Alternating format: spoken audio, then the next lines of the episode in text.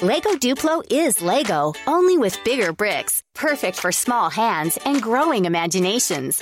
Bright, colorful bricks that help your child to create a world of imaginative building. The new Lego Duplo steam train has arrived with push and go motor and five new action bricks that control everything from the lights, the direction of travel, and even the horn. And download the free Duplo app for even more fun. Learn more at lego.com slash Duplo. That's lego.com slash Duplo. Välkommen Tryst till Klimakteriepodden. Tryststockholm.com är sajten som jag tycker att du ska besöka. Här hittar du träningskläder för aktiva kvinnor. De är snygga, bekväma, stilrena i designen, passar både på fritiden, på väg till och från träningen och också under passet. Jag har själv nästan lite svårt att komma ur kläderna efter passet för de är så sköna. Dessutom gillar jag också den här härliga mix och matchfärgskalan som finns i lite lugna färger och inte, känns inte så skrikigt. Kvaliteterna är fantastiskt sköna och jag tycker verkligen att det är kul för det är Wilhelmina, min kompis, som har tagit fram de här kläderna och hon är en förebild. Det är även roligt att det finns herrplagg i kollektionen, så missa inte det. Gå in på tryststockholm.com och Klimakteriepodden tackar speciellt för samarbetet.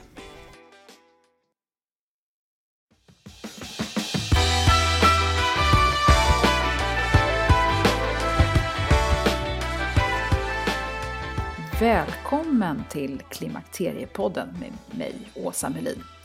I det här avsnittet, nummer 28, så kan jag välkomna tillbaka professor Angelica Lindén Hirschberg, livmedikus och specialist i gynekologi och obstetrik, som vi haft förmånen att höra i avsnitt 1 och 4. Den här gången så ska vi tala om varför det är så viktigt att fånga upp de kvinnor som kommer i klimakteriet före 40, det som man brukar kalla för tidigt klimakterium.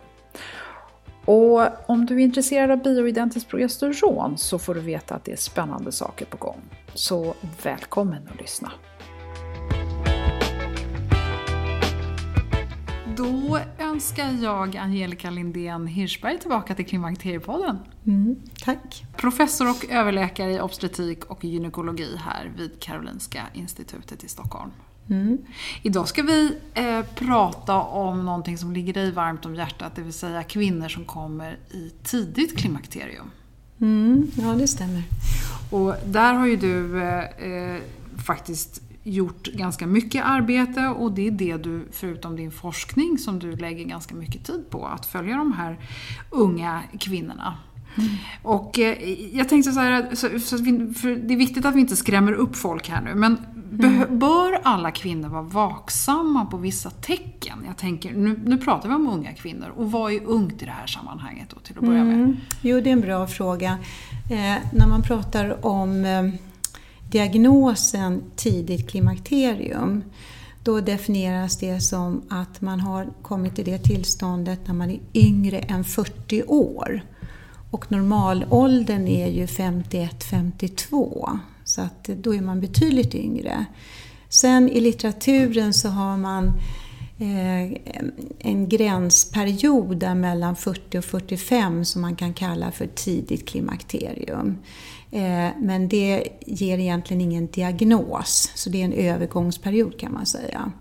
Men diagnosen tidigt klimakterium som brukar kallas då för prematur ovariell insufficiens. Då ska man vara yngre än 40 år.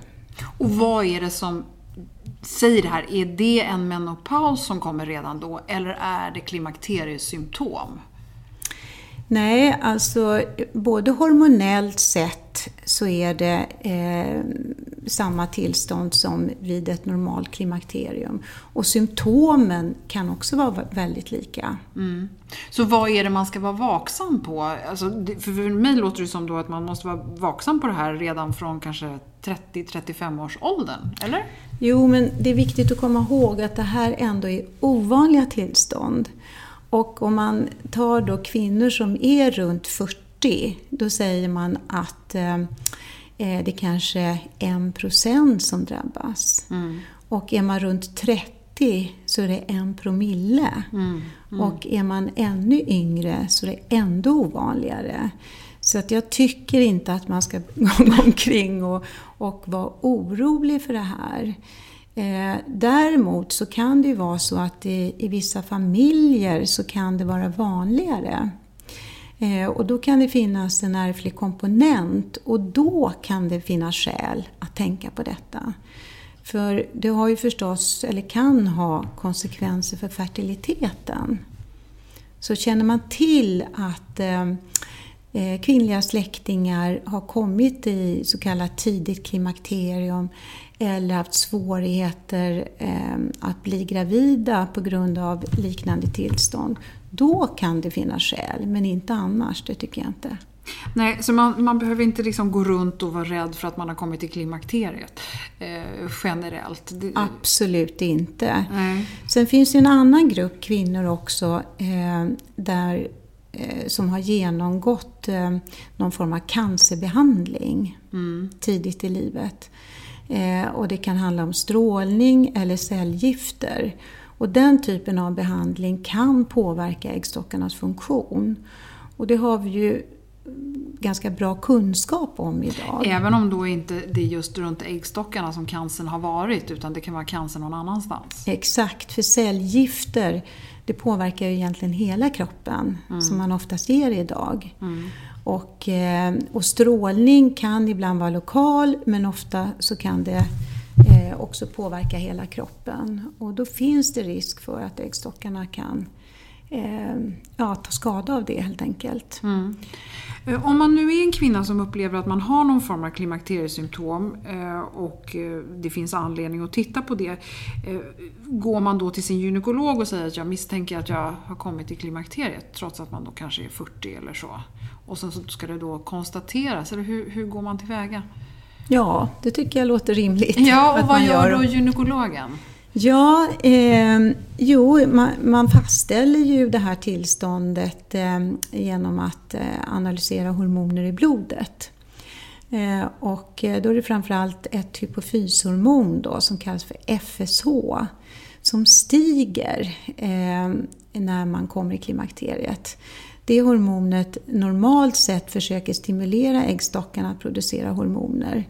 Och svarar inte äggstockarna då stiger det här hormonet för att försöka eh, öka då äggstockarnas hormonproduktion mer. Mm. Eh, men eh, det kan ju räcka till en början men, sen så får det ingen effekt så att säga utan då har man kanske ett permanent tillstånd av att äggstockarna äggstockarnas aktivitet har ja, sjunkit. Och, och då ligger den här FSH-värdet det ligger kvar högt uppe. Även mm. om det, så att säga, den har gett upp att få igång äggstockarna så, så behåller den sig på ett högt värde. Ja, det stämmer. Mm. Ja, okay.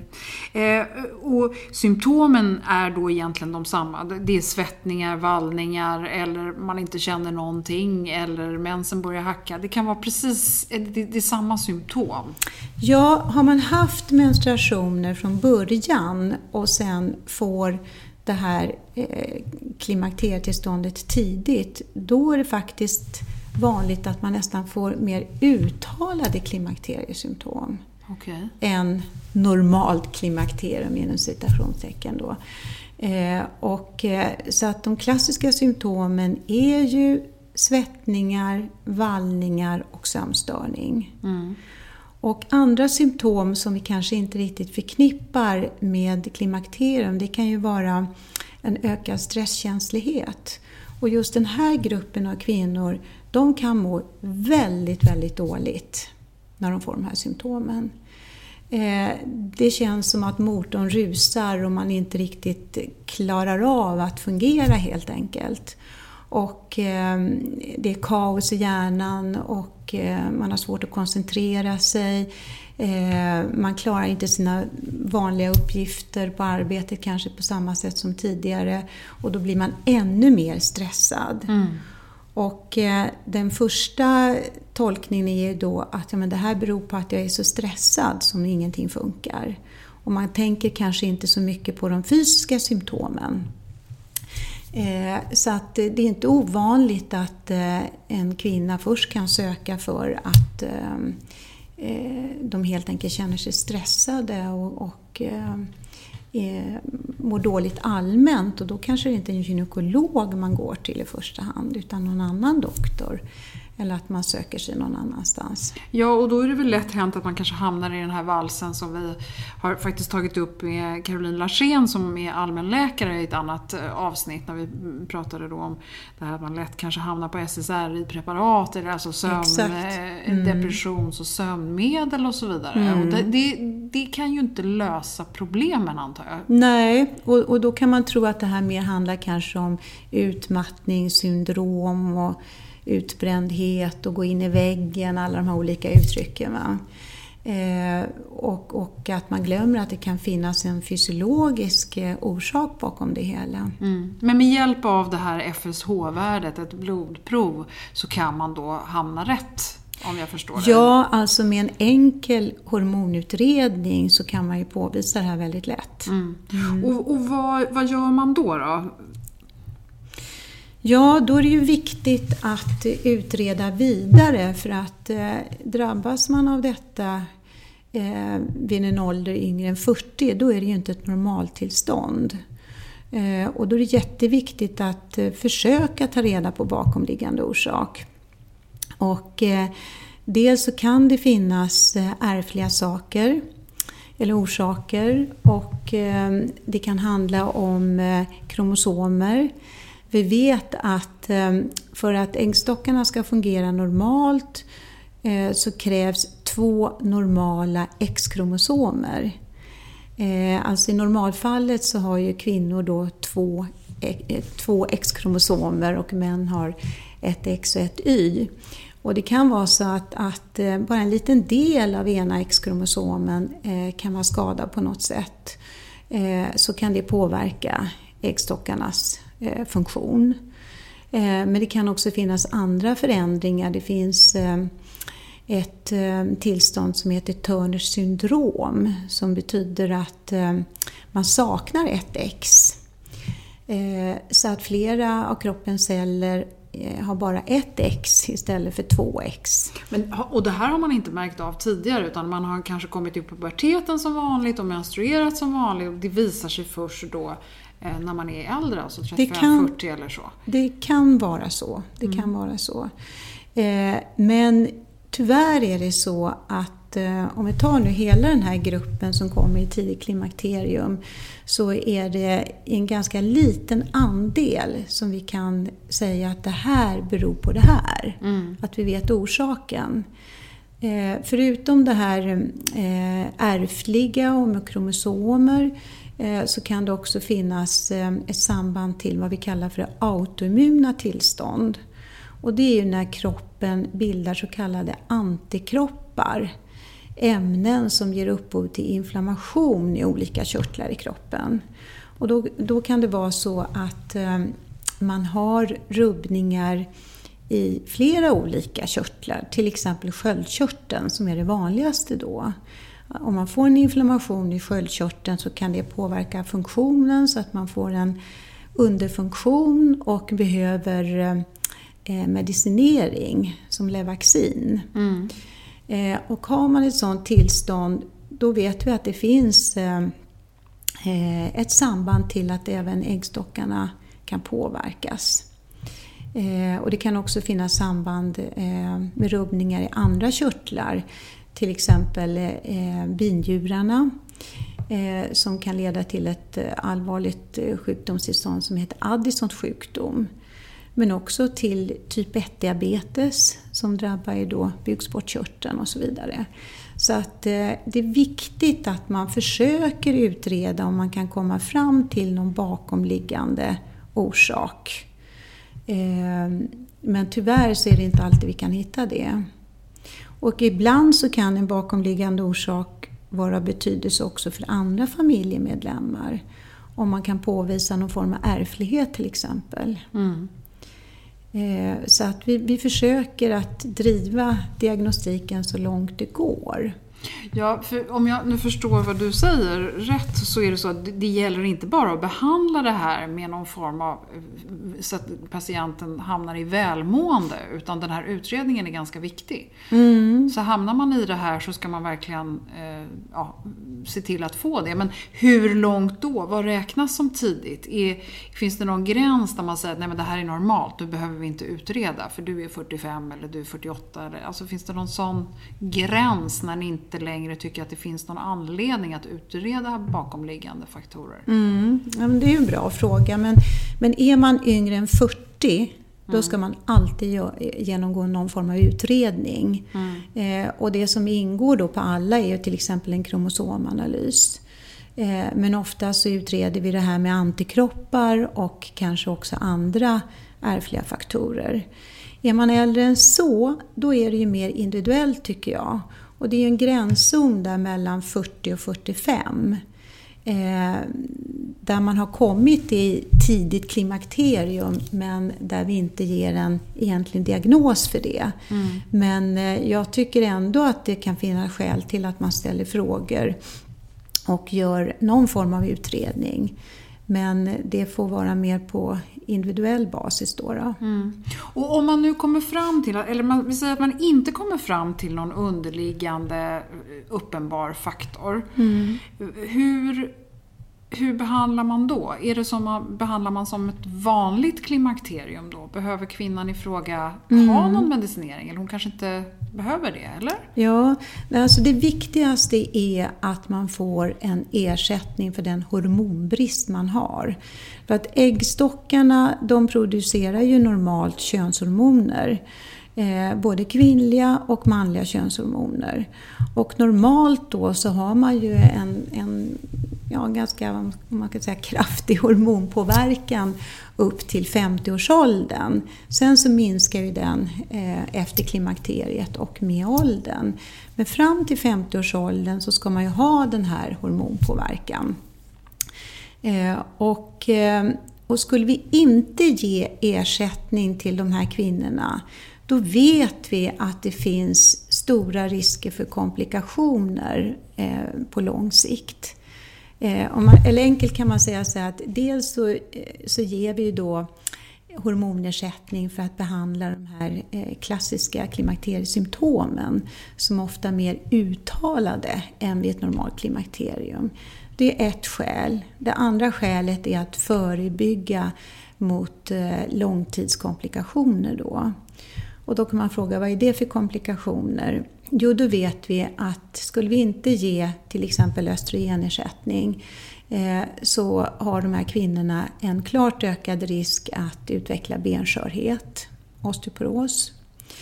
Eh, och osteoporos i sig är ju inte farligt men vi vet att det i sin tur ökar ju risken för benbrott, fraktur. Eh, och det kan ju eh, vara väldigt invalidiserande på olika sätt. Eh, så det är en komplikation, det här med benmassa. En annan är en ökad risk vid kärlsjukdom. Att man faktiskt har en flerfaldigt ökad risk för det. Och också ökad risk att dö i hjärt-kärlsjukdom. Att man dör i förtid, finns det flera studier som har visat. Och det tredje som vi har fått mer kunskap om på senare år, det är en kognitiv påverkan. Att man har visat att kvinnor som inte får hormonersättning och som har det här tillståndet då, de har en ökad risk att utveckla demens. Eh, och, eh, och det tycker jag är minst lika oroande och allvarlig komplikation som de andra som jag nämnde. Mm. Mm. Eh, så att hormonersättning det rekommenderas enligt alla riktlinjer, både nationellt och internationellt, fram till normal klimakterieålder, alltså cirka 52 mm. års ålder. Och då när man är 52, väljer man sen hur man ska göra vidare eller hur rekommenderas det då? Ja, då är det ju mer en individuell bedömning. Eh, så där så måste ju doktor och patient diskutera för och nackdelar för den enskilda individen. Och eh, som vi ser på det idag så är det ju inte så att man eh, behöver eh, avbryta medicineringen pang bom just för att man fyller 52. Utan det, det är beroende på många olika faktorer att man kanske fortsätter men att man minskar dosen och successivt då eh, trappar ut medicineringen. Eh, men en vanlig fråga från eh, patienter med det här tillståndet det är ju risken för bröstcancer. Lego Duplo is Lego, only with bigger bricks, perfect for small hands and growing imaginations. Bright, colorful bricks that help your child to create a world of imaginative building. The new Lego Duplo steam train has arrived with push and go motor and five new action bricks that control everything from the lights, the direction of travel, and even the horn. And download the free Duplo app for even more fun. Learn more at lego.com slash Duplo. That's lego.com slash Duplo.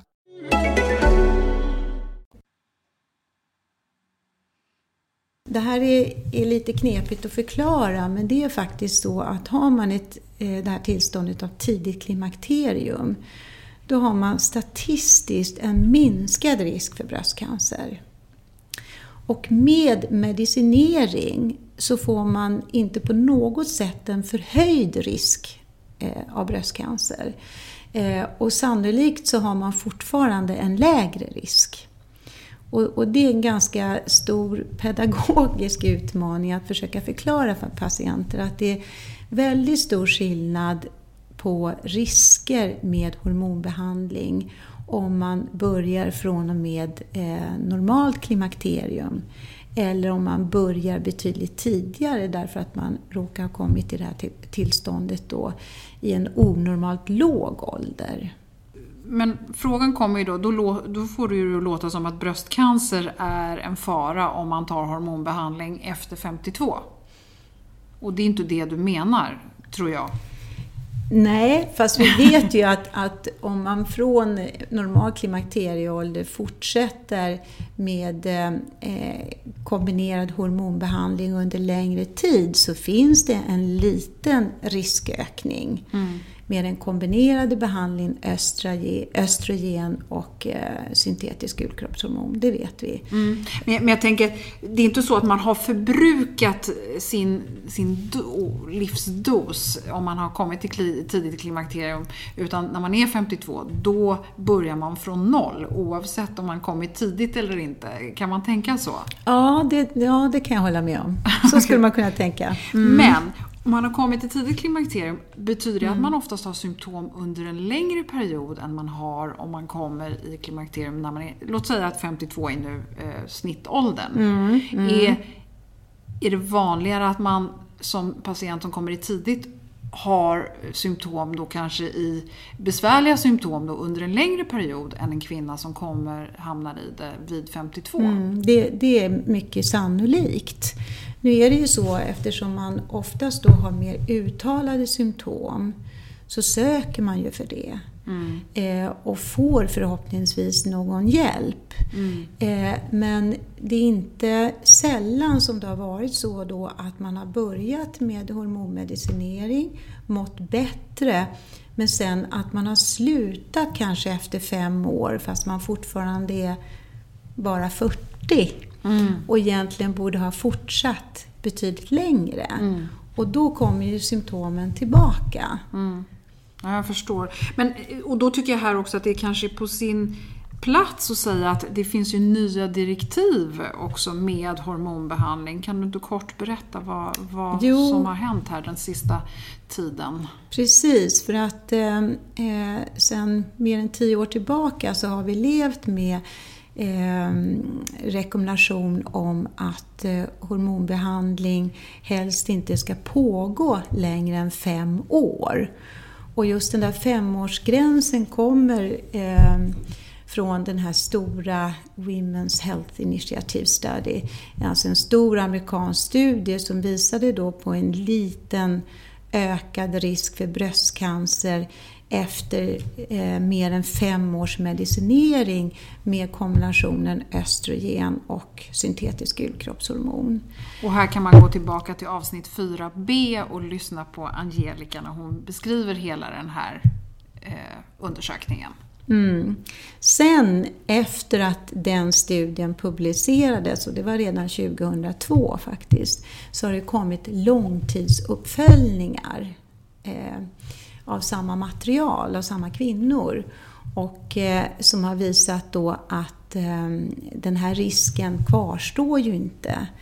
Och man har också sett eh, stor skillnad eh, på bröstcancerrisk mellan den gruppen kvinnor som fick kombinationen östrogen och gulkroppshormon och de som fick enbart östrogen.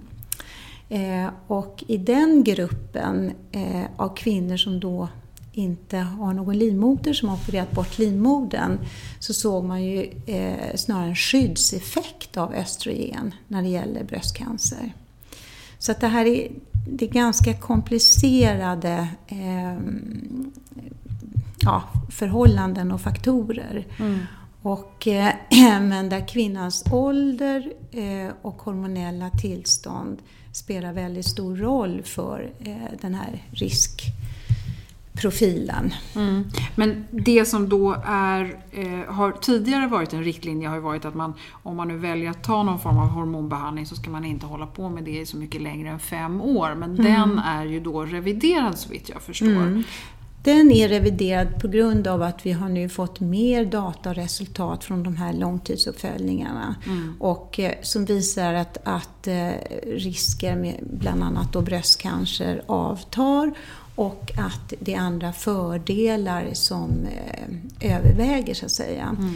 Eh, så därför är det väldigt viktigt att eh, ha en individuell bedömning och kunna diskutera det här med sin doktor när det gäller eh, individens eh, enskilda för och nackdelar. Mm. Och, och, då, då är det ju hela tiden, det tycker jag är viktigt att komma ihåg, att det är symptom som är, är grejen. Mm. Ingenting annat. Man ska inte hålla på och äta östrogen för att man är rädd för att få benskörhet. Ja, det finns ju undantag där då eh, och det gäller yngre kvinnor. När jag menar yngre kvinnor så är jag yngre än 60 år. Eh, kvinnor som har en ökad risk för benskörhet eller som redan har en påvisad benskörhet där rekommenderas även idag att östrogen kan eh, vara en av behandlingarna.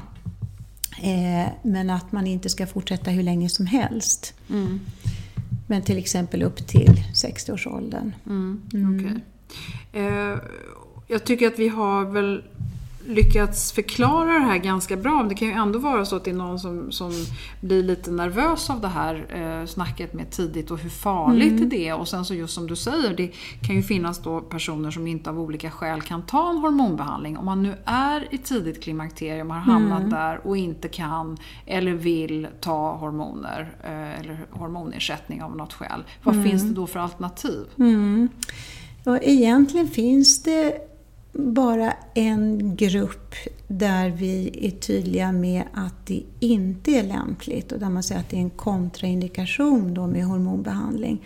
Och det är ju patienter som har genomgått eh, behandling för bröstcancer. För att det kan finnas någon liten vilande cell som mm. tar, får näring av östrogenet. Mm. Det är egentligen den enda gruppen där vi avråder ifrån. Mm. Och, ehm, så alla andra kvinnor bör ju i möjligaste mån eh, ta den här medicinen. Mm, mm. Eh, och det handlar ju inte om, om livet ut då, utan det handlar om under den här perioden när man normalt har den här hormonpåverkan. Mm. Så att man utgår ifrån en, en bristsituation, att mm. man har brist på hormoner som man försöker ersätta så att det ska vara eh, som ett normaltillstånd. Mm. Mm. Det, det, är det som är skillnaden jämfört med om man börjar efter klimakteriet så att säga. För då blir det mer som ett tillskott. Mm, ja, jag förstår. Ehm, jag tänker också så här att det, när man pratar om den här hormonbehandlingen sen från 52 års ålder. Är det då så att man ska tänka precis... Eh, nu, nu, sa du att det finns ju många fördelar med att ta hormonbehandling då eh, och, och också viktigt för den här yngre gruppen. Men när man mm. då är lite äldre, då är det inte lika viktigt längre. Kan man tolka det så? Alltså jag förstår att det är en brist upp till en viss ålder som man bör ersätta mm. för att det är ett sjuk sjukdomstillstånd. Medan ett vanligt klimakterium inte sjukdom. Men just det här med benskörhet och så här, jag tycker vi hör det om och om igen att det ändå finns ett, ett skydd i det. Och jag mm. menar inte att vi ska förespråka hormonbehandling för alla människor. Men, men ska man tänka så? Ja, förenklat tycker jag man kan tänka så här att för de yngre kvinnorna då finns det två huvudskäl till varför vi rekommenderar medicinering. Dels för att behandla symptomen men också för att motverka de här komplikationerna på sikt som jag nämnde. Alltså risken för benskörhet, för hjärt-kärlsjukdom och demensutveckling. Mm. Men för kvinnor som kommer i ett normalt klimakterium, där är ju eh, huvudorsaken att behandla klimakteriesymptomen och inte som förebyggande medicinering. Mm. Men ibland så kan det vara både och. Mm. Jag menar, man kan ha klimakteriesymptom men samtidigt veta att man har låg benmassa. Så det kan ju finnas flera skäl för en enskild kvinna till att man vill ha medicinering och, och där man tycker då att, att fördelarna överväger. Mm. Okay. Eh, vad bra. Så jag tycker att det som har hänt sen vi såg sist, det är ju då att de här rekommendationerna har blivit lite förändrade. Så mm. det, har ju, det händer ju ändå någonting på området. Ja, jo det är positivt. Ja, och sen mm. vet jag att du också är väldigt eh, entusiastisk över en ny studie som ni håller på och planerar nu. Så att det mm. händer ändå saker, det står inte still på det här Nej. området. Kan du inte bara kort eh, berätta vad, vad, vad det är du hoppas på att kunna få genomföra för studie? Mm. Jo, det är ju en ganska stor diskussion om så kallat kallat naturligt progesteron. Eh, och det är lite förgrepps... Eh, ja, eller begrepps... Bioidentiskt säger Ja, precis. Många. Det här med, med begreppet bioidentiska hormoner. Och man kan säga att i Sverige har vi ju tillgång till naturligt östrogen. Det, det har vi i flera produkter. Eh, men inte lika lätt tillgång till naturligt progesteron. Eh, och, eh, men, men det används mer i eh, andra länder, både i Europa och and, andra ställen på jorden. Eh, och eh, vissa studier antyder ju då att naturligt progesteron eh, skulle ha mindre påverkan på bröstet. Men samtidigt så kan vi inte säga att, frikänna att det inte har någon inverkan på bröstet. Eh, men en mild, möjligen en mildare effekt. Eh, och det är också kvinnor som tycker att de mår bättre när de får det här naturligt progesteron. Och vi vet att eh, syntetiskt progesteron ibland kan framkalla humörbiverkningar och så. Så det vi idag använder eh, mest i Sverige det är ju kombinationen naturligt östrogen och syntetiskt progesteron. Och då skulle vi vilja jämföra den standardbehandlingen med naturligt östrogen och naturligt progesteron. Mm.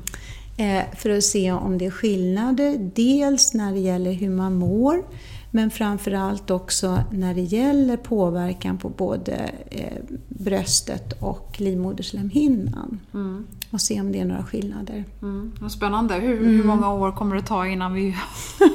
Alla vi som lyssnar på det här och är engagerade i vårt nuvarande klimakterium, vi kommer inte dra nytta av det här antar jag. Hur många år tar det innan man får något resultat på en sån här studie? Från ja, det man kommer igång? Från det man kommer igång? Ja, dels så kan det ju ta flera år att bara genomföra studien. Så att, eh, ja, jag skulle tippa kanske en fyra år eller någonting sånt där. Ja, okay. mm. ja, bra. Har vi missat någonting Angelica? Som vanligt så får vi mycket information från dig och det mm. är jag jätteglad för och det uppskattar lyssnarna också som är vetgiriga. Jag kan bara förtydliga där att mm. när du säger naturligt så är det samma sak som bioidentiskt som har nämnts i många andra avsnitt. Då. Mm, mm.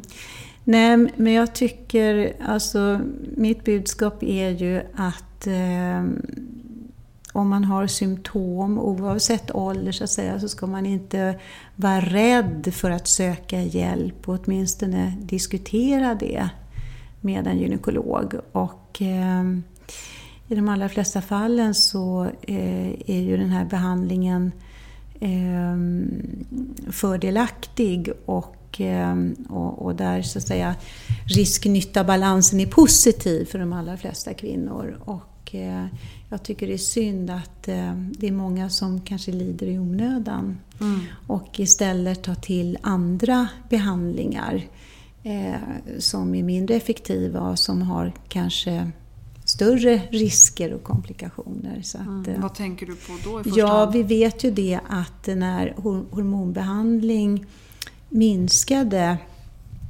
eh, ja, för ungefär tio år sedan så hade vi en väldigt kraftig minskning av användningen i Sverige och i många andra led, delar av, av eh, världen.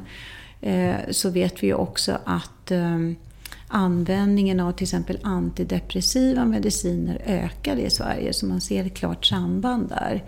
Och eh, det är ju mediciner som också har vissa bieffekter så att säga och som kanske inte är lika effektiva mot de här symptomen. Mm. Mm. Och sen så är det det här vanliga att man ska ta hand om sig, man ska sköta om sig mm. och röra på sig. Mm. Ja, det har du fört fram. ja, vad bra Angelica! Mm. Stort tack för att du ville vara med i Klimakteriepodden igen. Tack för att jag fick vara med. Ja. Mm.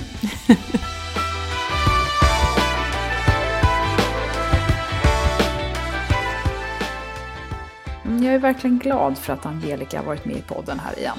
Så mycket kunskap som är spännande att få ta del av. Och om du har frågor som inte besvaras så är du hjärtligt välkommen att höra av dig på info.klimakteriepodden.se så ska jag se till att det kommer upp i ett kommande lyssnarfrågeavsnitt. Och på Klimakteriepoddens Facebook-sida så finns det den här gången en länk till Svensk förening för obstetrik och gynekologi som Angelica har rekommenderat. Så kika in på Facebook-sidan om du är nyfiken på det. I nästa avsnitt så är det dags att tala om vikt. Denna ständigt återkommande fråga som många kämpar med. Många gillar inte att tänka på det överhuvudtaget. Men Kristina Andersson, hon gästar podden och hon har mycket kloka tankar. Och hon är bland annat näringsfysiolog och så har hon skrivit många böcker om kost. Och hennes filosofi är det finns inga måsten och förbud, du bestämmer. Så det är en bra utgångspunkt tycker jag. Men jag kommer i alla fall fråga varför det blir svårare att hålla vikten med åren och varför sammanfaller ofta viktökning med övergångsåldern? Och är det så att anledningen kan vara att man helt enkelt äter för lite? Det blir ett spännande avsnitt som jag hoppas att du vill vara med och lyssna på. Och under tiden så kommer du i kontakt med mig, Åsa Melin, på info.klimakteriepodden.se och som vanligt så blir jag glad om du rekommenderar podden för någon. Och i iTunes så får du jättegärna lämna ett litet betyg. Tack för att du har lyssnat och välkommen snart igen.